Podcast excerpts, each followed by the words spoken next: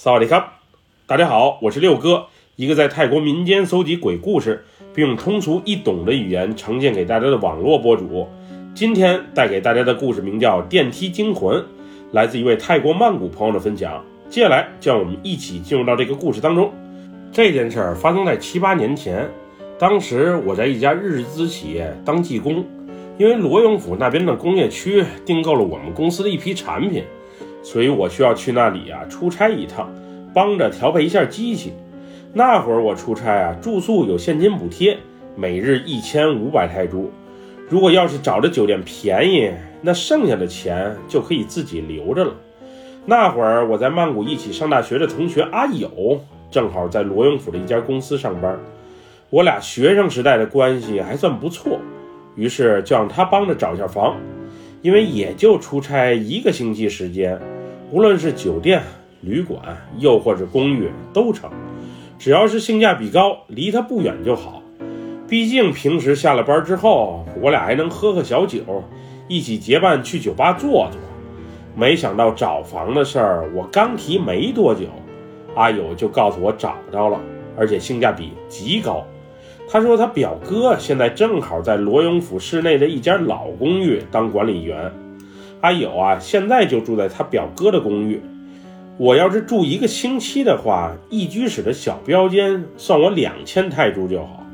不过水电费需要自理。我一听两千泰铢，两眼顿时放了光。主要是这价格啊，太便宜了。一个星期下来的话，我从住宿补贴上能落下六七千泰铢。于是我连犹豫都没犹豫，就赶紧让他把房给我定了。不过当时阿友却半开玩笑地警告我，他们这间老公寓啊，时常有灵异事件发生。他平时在家看电视，就遇到过电视机自动关闭、打开的情况，而且傍晚时分，借助着月光，他总感觉有黑影从窗前闪过。另外，偶尔还遇到过半夜有人敲门的状况。他当时挑衅般的问我，还敢不敢来这边住？不过在我看来，这些根本就不是事儿。我从小就是一个胆大的人，况且那些神鬼之事，我是从不信其有。公寓便宜就好，毕竟只住短短一个星期，还能出啥事儿？记得我来到公寓的那天是一个周六的晚上。虽然从外表上看，这间十七层的公寓楼确实比较老，不过公寓里面还是蛮整洁的，蛮干净的。三楼不仅有一个健身房，还有一个小型游泳池。我所住的这间公寓啊，使用面积也就二十五平米左右，应该是上一任租户刚搬走没多久，卫生还没来得及打扫。屋内冰箱、电视、空调全都有，两千泰铢的价格绝对算是超值了。我住的那间公寓在十层，阿友那间公寓则在十三层。刚到公寓之后，我简单布置了一下，然后洗了个澡，换了身衣服，就和朋友一起出门啊，喝酒泡吧了。那晚我俩玩的很晚才回来，我也没回我那屋，而是在阿友的屋里啊睡的。第二天起来已经是中午时分了，我下楼简单吃了顿盖饭，之后就回屋准备工作上的事儿了。一直到晚上大约六点多钟左右，阿友的一个电话。再次打破了平静。你吃饭了不？没吃的话，来我这儿吃火锅吧。正好我有几个朋友过来，咱们一起吃点喝点，顺便玩玩牌。原本我是不想去，不过当听说还有俩单身妹子的时候，我承认我是有点动心了。于是，在半推半就下，我答应了阿友的邀请。不过因为第二天还有工作，我也不想太晚休息。毕竟我这回来罗永的目的啊是出差，而不是度假。要是因为私生活影响了工作，那就太不值当了。因为有妹子的原因，我上楼去找阿友前，还特意洗了个澡，换了身衣服，顺便喷了点香水。我那会儿虽然已经有了女朋友，但是我也不排斥认识新的女生，毕竟我还没结婚，还有可选择的余地。当时我按电梯上楼的时候，我还在想，阿友住哪层不好，非得住在十三层？据说十三是个比较忌讳的数字，估计他那屋老有奇怪的事情发生，就是跟这楼层号有关。那晚到阿友家吃火锅的一共有六个人，一对小情侣是阿友隔壁的邻居，另外一对女生则是前一阵他在酒吧里认识的，据说挺聊得来，也能玩到一块去。阿友还和其中一个女生玩暧昧，所以时常聚在一起。那晚，阿友从外面点了火锅和烧烤，我们大家一起边吃边聊，直到晚上九点多了。其中一个女生提议玩会儿扑克牌，当时的我啊有些犯困，想先回去休息。不过六个人正好三对三，我一走的话，打牌就缺人了。于是我只好作陪，玩了几圈。没想到一玩就直接玩到了夜里十二点多。当时我们边玩边喝，说句实话，我有点迷糊，特别的犯困，于是申请提前回屋休息。阿友见我明早还得工作，不好意思再强留，就先放我回去了。当时我一个人迷迷糊糊、踉踉跄跄地走出房门，然后在电梯前按下下楼的按钮。当时我在电梯前等待的时候，我突然感觉到一阵凉风拂面而来。那会儿我还挺奇怪，这楼道里挺严实的，这有些刺骨的凉风到底是从哪里飘来的呀？难道是电梯井里？不一会儿，随着叮咚一声，电梯门突然一下在我面前打开了。当时我踉踉跄跄地走了进去，按下了十层的按钮，然后斜靠在电梯间的一侧。当时电梯里的照明灯有些问题。总之，一闪一闪的，弄得我是特别的烦躁。就在电梯门马上要关上的那一刻，突然一只女人的手挡在了两扇电梯门的中间。那是一个皮肤有些粗糙，并且染着红指甲的手。一个女人的手突然出现在我的面前，电梯间里的灯光还这么一闪一闪的。当时的我瞬间就从醉意中清醒了过来。之后，一个披着头、散着发，并且穿着一身大红睡衣的女子出现在了我的面前。当时她那身睡衣有些低胸，孤男寡女处在一个电梯间的我，为了避免误会，没好意思直视她。从披头散发中，我隐约感觉到这个女人年龄应该不大。大半夜穿睡衣坐电梯，还真是一点都不见外呀。不过，女人刚上电梯的时候，我就隐约闻到一股奇怪的味道，有股用香水极力掩盖自己身上臭味的独特味道。因为电梯按钮啊，在我这侧，我看女人上电梯之后，就那么静静地背对着我，站在我身前，也不按几楼。于是我下意识地问了一句：“大姐，您去几楼啊？”没想到我话从口出了一会儿。但是他却一点反应都没有，于是我又提高了嗓门追问了一句：“大姐，您去几楼啊？我帮您按。”这时，那个女人嘴里冷冷地蹦出了一句：“十三楼。”我下意识地摁了十三楼的按钮，不过我刚一摁，电梯门就开了。这时我才反应到，我现在此时不就是在十三楼吗？您从十三楼进来的，还要去十三楼？当时我已经感觉到氛围有点不对劲，那个女人就静静地站在我面前，我是一点儿都瞅不到她的面庞，她到底是人还是鬼？又或者刚才那帮朋友在恶作剧搞我？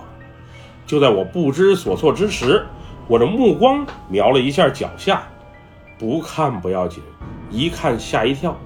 此时我发现，这个穿着红色长裙的女人，竟然没有脚和小腿，长裙下是空荡荡的一片。这时我意识到，我百分百是见到鬼了。我刚想一步跃出电梯间，啪的一下，电梯间里的灯泡灭了，紧接着，砰的一声，电梯门也关上。当时的我算是吓懵了，原本着急回家上厕所的我，此时一慌一怕一哆嗦，竟直接尿在了裤子上。那会儿的我确实不知道将有什么事儿发生。这孤男鬼女独处一室，无论发生什么，我也是一点都不期待。就这样，我蹲在电梯间的一角，心里默默地念叨了“南无阿弥陀佛，南无阿弥陀佛”。都说十三这个数字不好，朋友也说这个楼啊常有奇怪的事情发生。没想到不好的事儿这么快就在我身边发生了。这时，电梯间里啊传来女人阴冷的笑声，我也能感觉到她那披头散发在我的面庞上啊划过来划过去。当时的我心想：这下完了，看来这女鬼是看上我了。今天我是在逃难劫。就在这时，我突然想起来，我兜里有个打火机，或许能照些光亮，救我一命。于是我从裤兜里把打火机掏了出来，然后啪的一下，在黑暗中打着。这时我看见那个女人，也就是那个女鬼，此时就在我的面前。她那长长的舌头在我面前挥舞着，还散发着一股让人作呕的臭味。说来也怪，我刚把打火机点着，隐约看清那个女鬼的面容，随即电梯间的灯。就突然一下亮了，之后女鬼也不见了踪影，只剩下尿了裤子、特别狼狈的我。随后电梯也在十楼突然停下来了，于是我三步并两步的赶紧跑回屋内，并把屋门啊锁上。刚才的那一切实在是太吓人了，人生中第一次见到鬼，竟是如此恐怖的经历。我回屋后，裤子还没来得及换，就赶紧把屋内所有的灯。连同电视全给打开了，来给自己壮壮胆。之后，我拿出手机拨通了朋友的电话。啊啊，阿友，我我刚才在电梯间见到鬼了，你赶紧来我屋一趟吧，我可是吓死了。记得别坐电梯，还是走楼梯吧，我怕那个女鬼还在电梯里。有鬼？真的假的？那我现在过去看看情况，你一会儿记得给我开门。阿友答道。没想到电话刚撂下，突然我这屋竟然电闸掉了。当时我也不知道，就我这屋停电了，还是这层楼都停电了，又或者整座楼都没电了。说实话，当时的我可是被吓坏了，我把自己蒙在被子里，不发出任何的声响，生怕被那个女鬼找到。那时我能清楚地听见自己心脏不规则的跳动声，咚咚咚咚咚咚咚。现在我只求朋友能早点过来，并祈求那个女鬼千万不要在我面前现身了。就这样，捂在被子里的我满头都是汗，就连呼吸都有些困难。直到过去了很久之后，我的屋门突然一下被打开了。之后，屋内的灯也亮了起来。之后，我被阿友和他表哥拍了起来。阿友招呼我去他那屋睡，就不要独自一人留在这里了。后来那晚闲聊的时候，我才得知，当阿友接完我的电话，独自一人下楼找我的时候，他看见在我的屋门口有一团朦胧的黑影。之后，整个楼层啪的一下断电了。整个楼道都是黑乎乎的，也给他吓了一跳。后来他打电话给在楼下值班的表哥叫了上来。说来也怪，他表哥刚到十楼，楼道里的灯就恢复了正常，亮了起来。之后他表哥用备用钥匙打开了我所在的幺零幺四的这间房，然后屋内的灯也瞬间恢复了正常。也不知道到底是什么原因。莫非是他表哥穿着制服、阳气旺的缘故？之后我才得知，这栋楼啊曾发生过凶杀案，一个女子因为在公寓会情夫，被她当警察的老公发现了。后来她老公在电梯里枪杀了这个出轨的女子，并且自杀身亡。从那以后，这公寓里就传出闹鬼的传闻。不过几年前，楼里专门请大师做过法事，已经把那女子的怨灵给镇住了。不过今天为啥在我面前现身，我还真是有些奇怪。当时阿友还开玩笑说，估计是我长得像他的情夫，所以才在午夜时分出现在我的面前，与我独处。不过我才不相信他那些鬼话，满嘴胡言。我这还害怕着呢，他竟然开起了玩笑。不过阿友也说，他住在这里啊，都快一年了，却从来没遇到过那个女人。不过窗前突然出现黑影，电视机自动开关并换台，倒是确确实实发生过。有天夜里，收音机更是传来泰式传统音乐的声音，给他吓了一大跳。不过自从这件事发生之后，虽然我两千泰铢的房费已经交了，我还是毅然决然地搬离了这里，搬到了工业区旁一家人流比较旺的酒店去住。贵点就贵点吧，我是绝对不想再遇见任何的灵异事件了，尤其是那个披肩散发、长长舌头的女人，真是吓死我了。后来我还抽空特意去了一趟罗永府当地的一家寺庙。给那个女鬼花钱做做法事，超度一下，顺便也给自己啊祈祈福。虽然他大夜里吓我一跳，不过我还是帮他做做功德，以德报怨，希望他能早日投胎，别在大夜里啊再吓唬人了。那回的经历，现在想起来还让我心惊胆战。总之，租房又或是住酒店，一定要谨慎，多看看评论。多去周边打听打听，千万别草率决定，不然后悔可就来不及喽。本期故事就分享到这里，喜欢六哥故事的朋友，别忘了给六哥点赞和关注哟。咱们下期节目再见，我们家拜拜，萨瓦迪卡。